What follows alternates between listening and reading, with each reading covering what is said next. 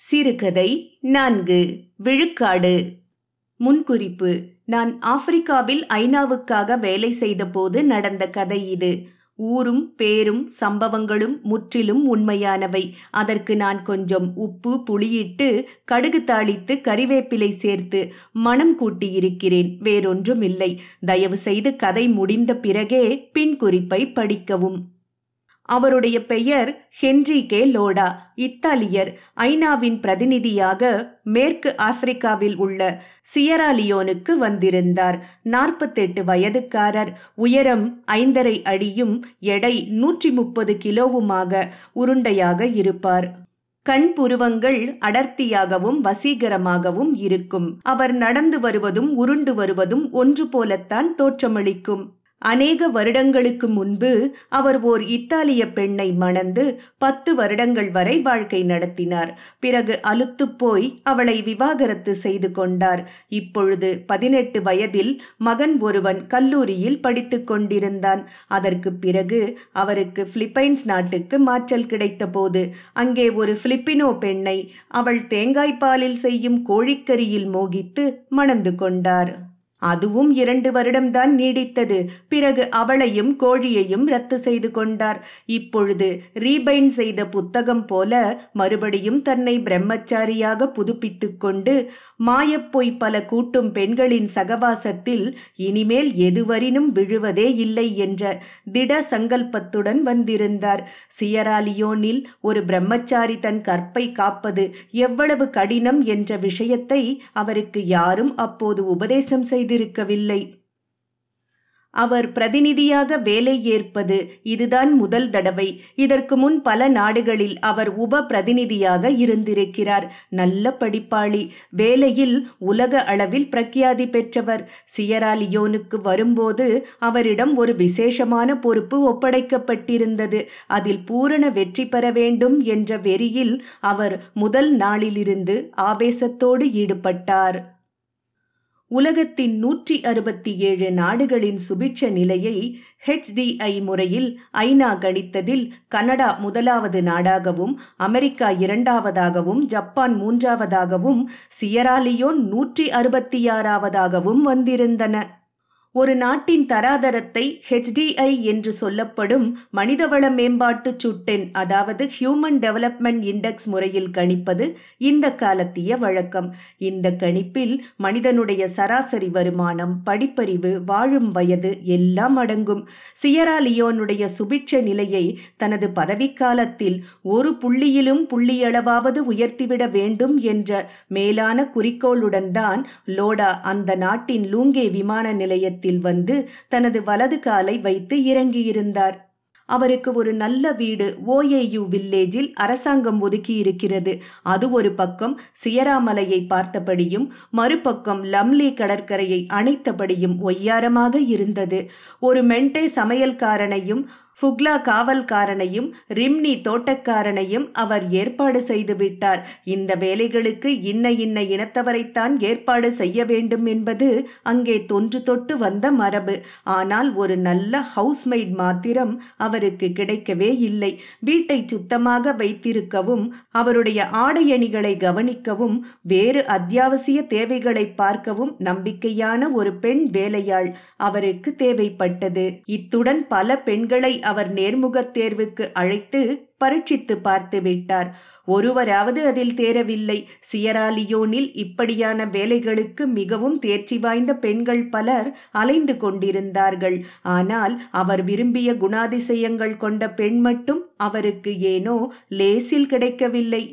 அப்பொழுதுதான் அவருடைய அலுவலக செயலதிகாரி அமீனாத்துவை அவருக்கு அறிமுகப்படுத்தினார். அவள் தேர்வுக்கு வந்தபோது ஊழியர்கள் எல்லோருடைய கண்களும் அவளோடு போய்விட்டன. சலீர் சலீர் என்று அவளுடைய பாதங்கள் கேட்காத ஒரு தாளத்துக்கு நடந்து வருவது போல இருந்தது. அவள் உடுத்தியிருந்தது சாதாரணமான ஏழை ஆப்பிரிக்கர்கள் அணியும் லப்பா உடைதான். தலைமுடியை சிறு சிறு பின்னல்களாக பின்னி வளையம் வைத்து கட்டியிருந்தாள். முதுகை நேராக நிறுத்தி கால்களை எட்டி வைத்து அவள் நடந்தது. கருப்பு தேவதை ஒன்று வழி தவறி வந்துவிட்டது போல இருந்தது.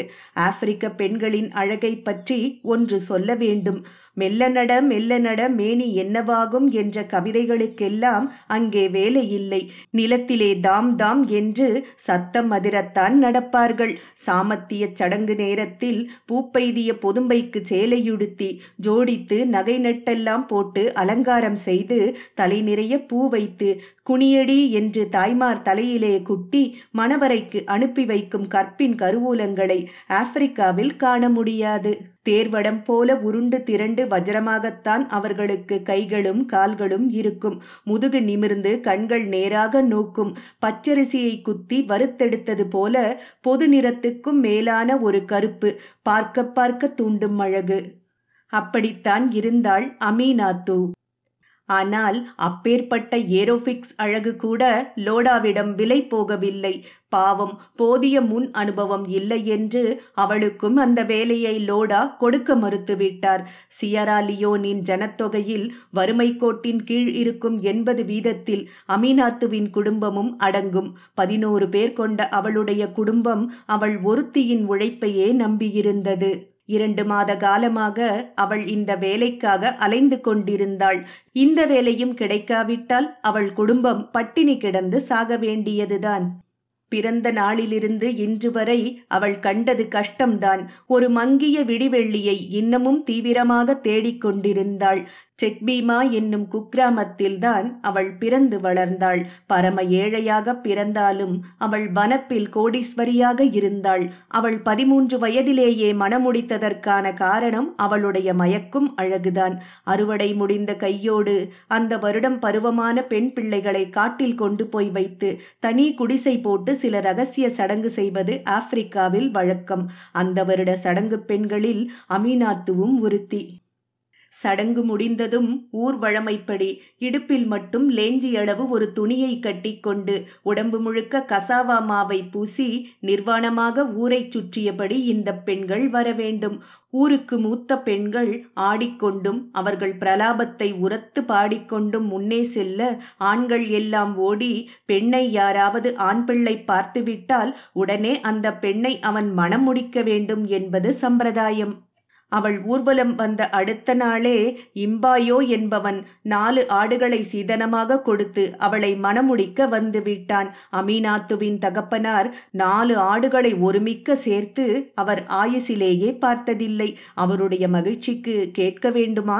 அப்படித்தான் அவளுடைய இல்வாழ்க்கை திடீரென்று ஆரம்பித்து ஒரு பிள்ளையும் பிறந்தது. ஆனால் எங்கிமா ஆற்றை கடந்து வேலை தேடி போன அவளுடைய புருஷன் மீண்டும் திரும்பி வரவே இல்லை. அமீனாத்து பிள்ளையையும் எடுத்துக்கொண்டு மறுபடியும் பெற்றோருடன் வந்து சேர்ந்து கொண்டாள். அதன் பிறகுதான் ஒரு மதுக்கடையில் நடனமாதுவாக அவள் சேர்ந்தாள். மது குடிக்க வரும் ஆடவர்களுடன் நடனமாடுவதுதான் அவள் வேலை. நடனம் அவளுடைய இரத்தத்தில் ஊறியிருந்தது. கிடைக்கும் சம்பாவனை அவள் குடும்பத்தை பராமரிக்க போதுமானதாக இருந்தது. அப்பொழுதுதான் அவளுக்கு இரண்டாவது பிள்ளை பிறந்தது.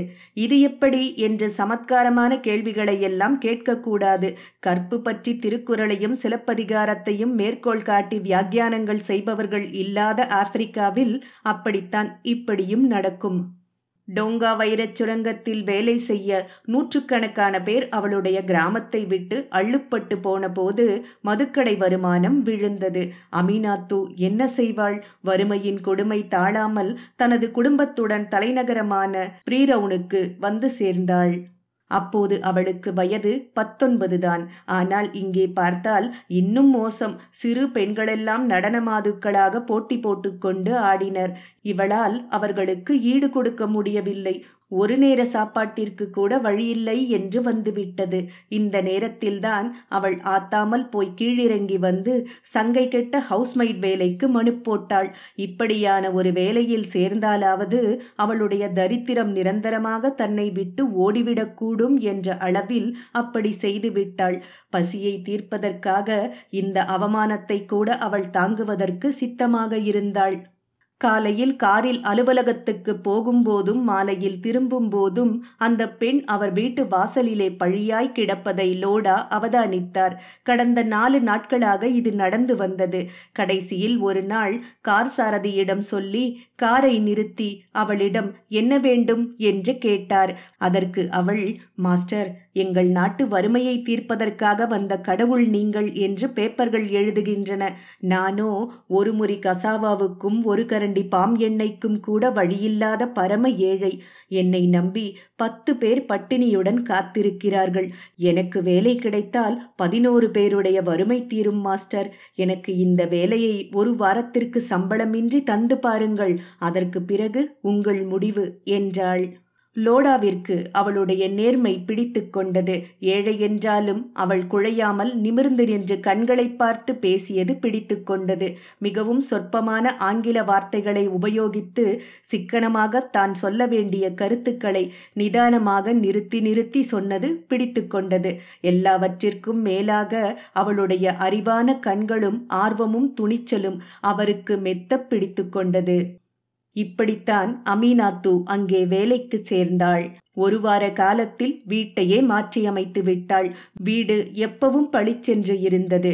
லோடாவுடைய பழக்க வழக்கங்களை அவதானித்து அதற்கேற்ற மாதிரி அவருடைய உடைகளை பேணி அந்தந்த நேரத்திற்கு அணிவதற்கு தகுந்தவற்றை தேர்ந்தெடுத்து வைத்தாள். ஒரு முறை ஒன்றை சொன்னால் ஆணியடித்தது போல அவளுடைய மூளையில் அது பதிந்துவிடும். லோடாவுக்கு தான் செய்த முடிவு மிகுந்த சந்தோஷத்தை கொடுத்தது. அமீனாத்துவும் அவருடைய நல்லெண்ணத்தை கவர்வதில் முழுமூச்சுடன் செயல்பட்டாள். மனைவி இல்லாவிட்டாலும் லோடாவின் வீட்டு நிர்வாகம் இப்படி சீராக போய்க் கொண்டிருந்தது. ஆனால் அவர் எதிர்பார்த்ததற்கு மாறாக அலுவலகத்து வேலையில் ஒழுங்கினங்கள் மலிந்து கிடந்தன. ஒரு அடி ஏறினால் ஒன்பது அடி வழுக்கியது. ஹெச்டிஐயை எப்படியும் உயர்த்திவிட வேண்டும் என்ற அவர் ஆசையில் மண் விழுந்துவிடும் போல இருந்தது. அவருடைய அபிவிருத்தி திட்டங்களில் முதன்மையானவை பெண்கள் நலன் பேணும் திட்டங்களும் வறுமை ஒழிப்பு திட்டங்களும் தான். இவையெல்லாம் அரசாங்க ஒத்துழைப்புடன் நடக்க வேண்டியவை. ஆனால் அதிகாரிகளுக்கு இவற்றினால் ஒருவித லாபமும் இல்லை என்றபடியால் கிளித்தட்டு விளையாட்டு போல கோப்புகளை இங்குமங்கும் மாற்றி மாற்றி அனுப்பிக் கொண்டிருந்தார்கள். இறுதியில் ஒரு பயனும் காணவில்லை. அதிகாரிகளுடன் ஓயாது சண்டை போட்டுவிட்டு வீட்டுக்கு வந்தால் அங்கே நுளம்புகளுடன் இவருடைய போராட்டம் தொடரும். வீட்டைச் சுற்றி மருந்துகள் அடித்தும் நுளம்பு வலைக்குள் படுத்தும் கூட ஒன்றிரண்டு நுளம்புகள் அவரை பிரியமுடன் தேடி வந்துவிடும். சியராலியோன் நுளம்புகள் மலேரியா மருந்துகளுக்கு பயப்படாதவை. மலேரியா மருந்தை மிக கிரமமாக சாப்பிட்டும் அவருக்கு ஒரு நாள் மலேரியா வந்துவிட்டது. இந்த காய்ச்சல் முந்தி பிந்தி லோடாவுக்கு வந்ததில்லை. அங்கே அது எல்லோருக்கும் அடிக்கடி தடிமன் காய்ச்சல் போல வந்து வந்து போகும். இவரை போட்டு பாடாய் படுத்திவிட்டது. அமீனாத்து அவரை கண்ணும் கருத்துமாக பார்த்தாள். மலேரியா மருந்தை நேரம் தவறாமல் கொடுத்தாள். குவினைன் மரப்பட்டைகளையும் தோக்ரா இலையையும் போட்டு அவித்த குடிநீரை காலையும் மாலையும் அவருக்கு வலுக்கட்டாயமாக புகட்டினாள். அவளுடைய கரிசனம் லோடாவின் மனதை நெகிழ வைத்தது. உண்மையான ஊழியத்துக்கு எப்பவும் பயன் உண்டு அல்லவா? லோடா அவளுடைய சம்பளத்தை உயர்த்தினார். சலுகைகளை அதிகரித்தார். அமீனாத்து உச்சி குளிர்ந்து போனாள். அவளுக்கு தன் எஜமானரிடம் உண்மையான பக்தியும் அசைக்க முடியாத விசுவாசமும் ஏற்பட்டுவிட்டது. லிம்பா இனத்து பெண்களைப் போல அவள் இனிமேல் லோடாவுக்காக தன் உயிரையும் கொடுப்பதற்கு தயங்க மாட்டாள். லிம்பா இனத்தவர்கள் பொதுவாக அழகுக்கும் விசுவாசத்திற்கும் பெயர் போனவர்கள். அதிலும் பெண்கள் முற்றிலும் பழுக்காத நாவல் பழம் போன்ற நிறமும் செதுக்கிய சிலை போன்ற அழகும் கொண்டிருப்பார்கள். முந்தைய ஜனாதிபதி பதவியேற்ற சமயம் லிம்பா இனத்தவர் எல்லாம் ஒன்று சேர்ந்து அவருக்கு ஒரு பதினாறு வயது நிரம்பாத எவ்வன அழகியை பரிசாக அளித்தார்களாம். லோடாவும் இந்த லிம்பா அழகியின் உண்மையான சேவையில் மகிழ்ந்து போனார். நுழம்பை தொடர்ந்து இப்பொழுது ஒரு இலையான் அவர் வாழ்க்கையில் குறுக்கிட்டு விட்டது. சியராலியோனில் அம்பாரமாக காணப்படும் இதற்கு பெயர் தும்பு இலையான். பார்த்தால் மாட்டு இலையான் போன்று பெரிதாக தோன்றும். அது ஈரமாயிருக்கும் துணிமணியில் வந்து நைசாக முட்டையிட்டு விட்டு போய்விடும். அந்த துணியை யாராவது அணிந்தால் அந்த முட்டை சருமத்துக்குள் போய் அங்கேயே பொறித்துவிடும் ஐந்தாறு நாட்களில் ஒரு கொப்புளம் தோன்றி உபாதை கொடுக்கத் தொடங்கும். கொப்புளம் சுண்டக்காய் அளவுக்கு பருமனானதும் வலியோ தாங்க முடியாமல் போகும். சியராலியோனுக்கு புதிதாக வருபவர்கள் இந்த தும்பு இலையானிடம் தப்பிப்போனது கிடையாது. ஆனால் ஆப்பிரிக்கர்களுக்கு இது சர்வசாதாரணம். அவர்கள் ஆயுள் பரியந்தமும் இந்த இலையானுடனேயே குடித்தனம் செய்து பழக்கப்பட்டவர்கள். லோடாவுக்கு இந்த தும்பு இலையான் பற்றிய சரித்திரம் ஒன்றும் தெரியாது. அது ஒரு நாள் அவர் நடு முதுகிலே குடிவந்து பெரிய கொப்புளமாகி நமைச்சல் கொடுக்கத் தொடங்கியது. இவர் ஒரு நாள் கண்ணாடியை தன் பின்புறம் வைத்து முதுகை பார்ப்பதைக் கண்ட அமீனாத்து திடுக்கிட்டு விட்டாள். உடனேயே இவருடைய உத்தரவை கூட எதிர்பாராமல் வேசலைன் கொண்டு வந்து மெதுவாக தடவி விட்டாள். சிறிது நேரத்தில் நாவல் பழம் போல பழுத்த கொப்புளத்தில் புழு நெளிவது அவள் கண்களுக்கு தெரிந்தது. இரண்டு பெருவிரல்களையும் சேர்த்து நடுமுதுகில் வைத்து அமுக்கியவுடன் குண்டுமணியளவு கொழுத்த புழு ஒன்று வெளியே வந்து விழுந்தது. அவளுக்கு இது சர்வசாதாரணம். இதுபோல் ஆயிரம் தடவை இதற்கு முன்பு அவள் இதை செய்திருக்கிறாள். லோடாதான் பாவம். கொஞ்ச நேரம் லொடலொடவென்று ஆடிப்போய்விட்டார் தாங்க முடியாத முதுகு நோவு. கன நேரத்தில் மறைந்து விட்டது அவள் முரட்டுத்தனமாக முதுகிலே அமுக்கிய ஸ்பரிசம் இவர் நெஞ்சிலே போய் இனித்தது. இப்போதெல்லாம் லோடாவுடைய சிந்தனையை அடிக்கடி அமினாத்து வந்து நிறைக்கத் தொடங்கினாள். ஒரு பதினேழு வயது பொடியனைப் போல அவருடைய இதயம் அல்லாடியது. இது என்னவென்று அவருக்கு வியப்பாக இருந்தது. ஒரு நாள் சனிக்கிழமை பகல் நேரம் அன்று ஹமட்டான் காற்று பலமாக வீசியது. ஆகாயம் முழுவதையும் தூசிப்படலம் மறைத்து விட்டது. பத்தடி தள்ளி நிற்பவரை கூட பார்க்க முடியாதபடி வானம் இருண்டு போய் கிடந்தது. அவர் வழக்கம் போல கோல்ஃப் விளையாடப் போகவில்லை. மேற்கத்திய இசையை ஒலிநாடாவில் ஓடவிட்டு சுகமாக ரசித்தபடி ஏதோ எழுத்து வேலையில் ஈடுபட்டிருந்தார்.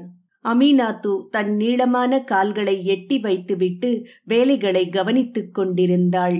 இக்கிரிபத்தை போல அடர்த்தியாய் வளர்ந்திருந்த சுருள்முடியை இரும்பினால் செய்த சிக்கு வாங்கியால் ஒட்ட இழுத்து சிறு சிறு பின்னல்களாக பின்னி மடித்து லப்பா துணியினால் இறுக்கி கட்டியிருந்தாள் அவள்.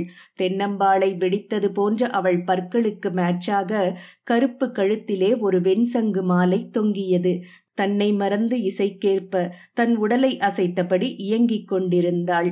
நடனமாது அல்லவா? நடனம் தானாகவே அவளிடம் ஓடி வந்தது. லோடா அவளையே பார்த்து கொண்டிருந்தார். புதுக்க புதுக்க அவளை பார்ப்பது போலிருந்தது அவருக்கு. ஆப்பிரிக்க அழகையெல்லாம் மொத்தமாக குத்தகை எடுத்தது போல அவள் காணப்பட்டாள். சிறு பிள்ளை போல அவள் தன்னை மறந்து ஆரவாரமின்றி அசைந்தாடுவது அழகாக இருந்தது. இவர் அவளுடைய கண்களை பார்த்தார். அவள் துணுக்குறவும் இல்லை கீழே பார்க்கவும் இல்லை. திருப்பி இவர் கண்களை நிதானமாக பார்த்தாள். நல்லூர் சப்பரம் போல மெல்ல மெல்ல நகர்ந்து இவர் இருக்கைக்கு கிட்ட வந்தாள். சாவதானமாக இவருடைய மேசையை மறுபடியும் சுத்தம் செய்யத் தொடங்கினாள். அப்பொழுது லோடா எட்டி அவளுடைய கையை பிடித்தார். அவள் அப்படியே அவர் மேல் சரிந்தாள். அவர்களுடைய திருமணம் ஆடம்பரமின்றி ஒரு கிராமத்து சர்ச்சில் நடைபெற்றது. வெகு நெருங்கிய சிநேகிதர்களும் உறவினர்களும் மட்டுமே வந்திருந்தனர். அமீனாத்துவின் விருப்பத்திற்கு இணங்க லோடா கொழுத்த மாடொன்றை அடித்து ஒரு பெரிய விருந்து கொடுத்தார். ஜொலஃப் ரைஸும் புகைப்போட்ட பொங்கா மீனும் பாம் எண்ணெய் குழம்பும் அந்த ஊர் முழுக்க மணத்தது. அந்த விருந்தை பற்றியே அவர்கள் ஒரு வார காலமாக கதைத்தார்கள். அவளுக்கு அடித்த யோகத்தை நம்ப முடியாதவர்களாக அந்த எளிய கிராமத்து மக்கள் பிரமித்து போய் நின்றார்கள். பரம ஏழையான அமீனாத்து தான் ஊதியத்துக்கு வேலை செய்த அதே வீட்டில் இல்லத்தரசியாக பதவியேற்றாள். லோடா தன் அந்தஸ்துக்கு ஏற்ப வாழ்வதற்கு அவளை வெகு சீக்கிரமே பழக்கி வைத்தார். அமீனாத்து காரோட்ட பழகிக்கொண்டாள் இங்கிலாந்திலிருந்து விதவிதமான மேல்நாட்டு உடைகள் தருவித்து அணிந்து கொண்டாள். அவள் அவற்றை போட்டபோது கடைந்தெடுத்த கருப்பு மாடல் போல இருந்தாள். சீக்கிரத்திலேயே மீன் குஞ்சு நீந்த பழகுவது போல வெகு இயற்கையாக அவருடைய சமூக அந்தஸ்துக்கு ஏற்ப அவள் தன்னை உயர்த்தி கொண்டாள். ஆனாலும் அவள் தனது இல்லத்து வேலைகளை தானே தொடர்ந்து செய்தாள். ஒரு வேலைக்காரியை வைப்பதற்கு மட்டும் தீர்க்கமாக மறுத்துவிட்டாள். லோடாவினுடைய வாழ்க்கையானது இப்படியாக திடீரென்று கந்தர்வலோக வாழ்க்கையாக மாறிவிட்டது. தன் வாழ்நாளிலேயே இவ்வளவு சந்தோஷமாக இருந்தது அவருக்கு ஞாபகம் இல்லை. கிஷ்கிந்தையிலே சுக்ரீவன் மாரிக்காலம் முடிந்த பின்பும் ராமகாரியத்தை முற்றிலும் மறந்து அந்த போகத்தில் மூழ்கி கிடந்தது போல லோடாவும் தன் அலுவலக காரியங்களை அறவே மறந்தார். அவளோ வாலிபத்தின் உச்சியில் இருந்தாள். இவருடைய பேட்டரியோ கடைசி மூச்சில் இருந்தது. அவளுடன் சுகித்திருப்பதே மோட்சம் என்ற நிலையில் விடுதல்லறியா விருப்பணன் ஆகி அவள் காலடியில் உலகத்தை தரிசித்தவர் அலுவலகத்தை தரிசிக்க தவறிவிட்டார். சியராலியோனின் ஹெச்டிஐயை அணுவளவேனும் உயர்த்திவிட வேண்டும் என்ற அவருடைய ஆரம்ப காலத்து ஆர்வமெல்லாம் போன இடம் தெரியவில்லை. இவரின் கீழ் வேலை பார்த்த அதிகாரிகள் எல்லாம் சங்கீத சீசனில் முன்வரிசையில் உட்கார்ந்து சிறக்கம்பம் செய்யும் மகா ரசிகர்கள் போல இவர் சொன்னதுக்கெல்லாம் தலையை ஆட்டு ஆட்டென்று ஆட்டினார்களே ஒழிய காரியத்தில் இல்லை. சுய தொழில்கள் மூலம் கிராமத்து பெண்களின் வருவாயை அதிகரிக்கும் அவருடைய ஸ்லாக்கியமான திட்டம் படுதோல்வி அடைந்தது. மூலதனமாக அவர்கள் கொடுத்த உபகரணங்களும் பொருட்களும் கூட திருட்டு போயின. குதிரையை தண்ணீர் காட்ட இழுத்து போகலாம். குடிக்க பண்ண முடியுமா? இப்படியாக லோடா தன் மனதை தானே தேற்றிக்கொண்டார் அவருடைய பதவிக்காலம் முடிந்து வேறு நாட்டுக்கு மாற்றல் வந்தபோது லோடா திடுக்கிட்டு விழித்து கொண்டார். தான் சாதித்தது அவருக்கு பெருமை தருவதாக இல்லை. ஆனாலும் அலுவலகத்தில் செய்ய முடியாததை தன் சொந்த வாழ்க்கையில் சாதித்தது அவருக்கு கொஞ்சம் சமாதானமாக இருந்தது. சமுதாயத்தின் அடிமட்டத்தில் தரித்திரத்தில் உத்தரித்த ஒரு பெண்ணுக்கு அவர் வாழ்வு கொடுத்திருந்தார் அல்லவா? அவள் இன்று செல்வத்தில் திளைப்பது மட்டுமல்லாமல் அவருடைய இல்லத்துக்கும் அரசியாகிவிட்டாள். அவருக்கு புன்சிரிப்பு வந்தது. இப்படியான ஓர் அழகி அவர் வீட்டுக்கும் அவருடைய இதயத்துக்கும் ராணியானது அவருடைய அதிர்ஷ்டம்தான். இந்த ஒரு விஷயத்திலாவது சியராலியோனின் ஹெச்டிஐ சிறிது உயர்ந்திருக்கும் அல்லவா புள்ளி விவரங்களை கரதல பாடமாக உய்த்திருந்த லோடா இங்கேதான் ஒரு மிகப்பெரிய தவறு செய்தார். அந்த வருடம் வெளியான ஹெச்டிஐ விவரங்களை சிறிது அவதானித்து நோக்குவாராயின் அவருக்கு தான் செய்த தவறு புரிந்திருக்கும். அவர் அமீனாத்துவை மனம் புரிந்ததனால் உள்ளபடியாக ஹெச்டிஐ அணுப்பிரமாணமான அளவில் விழுந்துதான் போனது. கூடவில்லை. காதல் கண்ணை மறைக்கும் என்று சொல்வார்கள். லோடா விஷயத்தில் அது அவர் மூளையையும் மறைத்துவிட்டது. பின் குறிப்பு உலகத்து நாடுகளில் தராதரத்தை கணிப்பதற்கு ஹெச்டிஐ முறையை ஐநா கடைபிடிக்கிறது ஒரு பெண் ஊதியத்திற்கு வேலை செய்யும் போது அவளுடைய ஊழியம் ஹெச்டிஐ கணக்கிலே சேர்க்கப்படுகிறது. அதே பெண் தனக்கு சம்பளம் கொடுக்கும் எஜமானரை மனம் முடித்து அந்த வேலையை சம்பளமின்றி செய்ய நேர்கையில் அவளுடைய உழைப்பு கணக்கில் சேர்த்து கொள்ளப்படுவதில்லை. இதனால் ஹெச்டிஐ விழுக்காடு வீழ்ச்சியடைகிறது. பெண்களுடைய ஊதியமில்லாத உழைப்பை கணக்கிலே சேர்க்க சேர்க்காததால் ஏற்படும் முரண்பாட்டை இந்த கதை சுட்டிக்காட்டுகிறது என்றும் சொல்லலாம். அதை நம்புவதும் நம்பாததும் உங்கள் பொறுப்பு.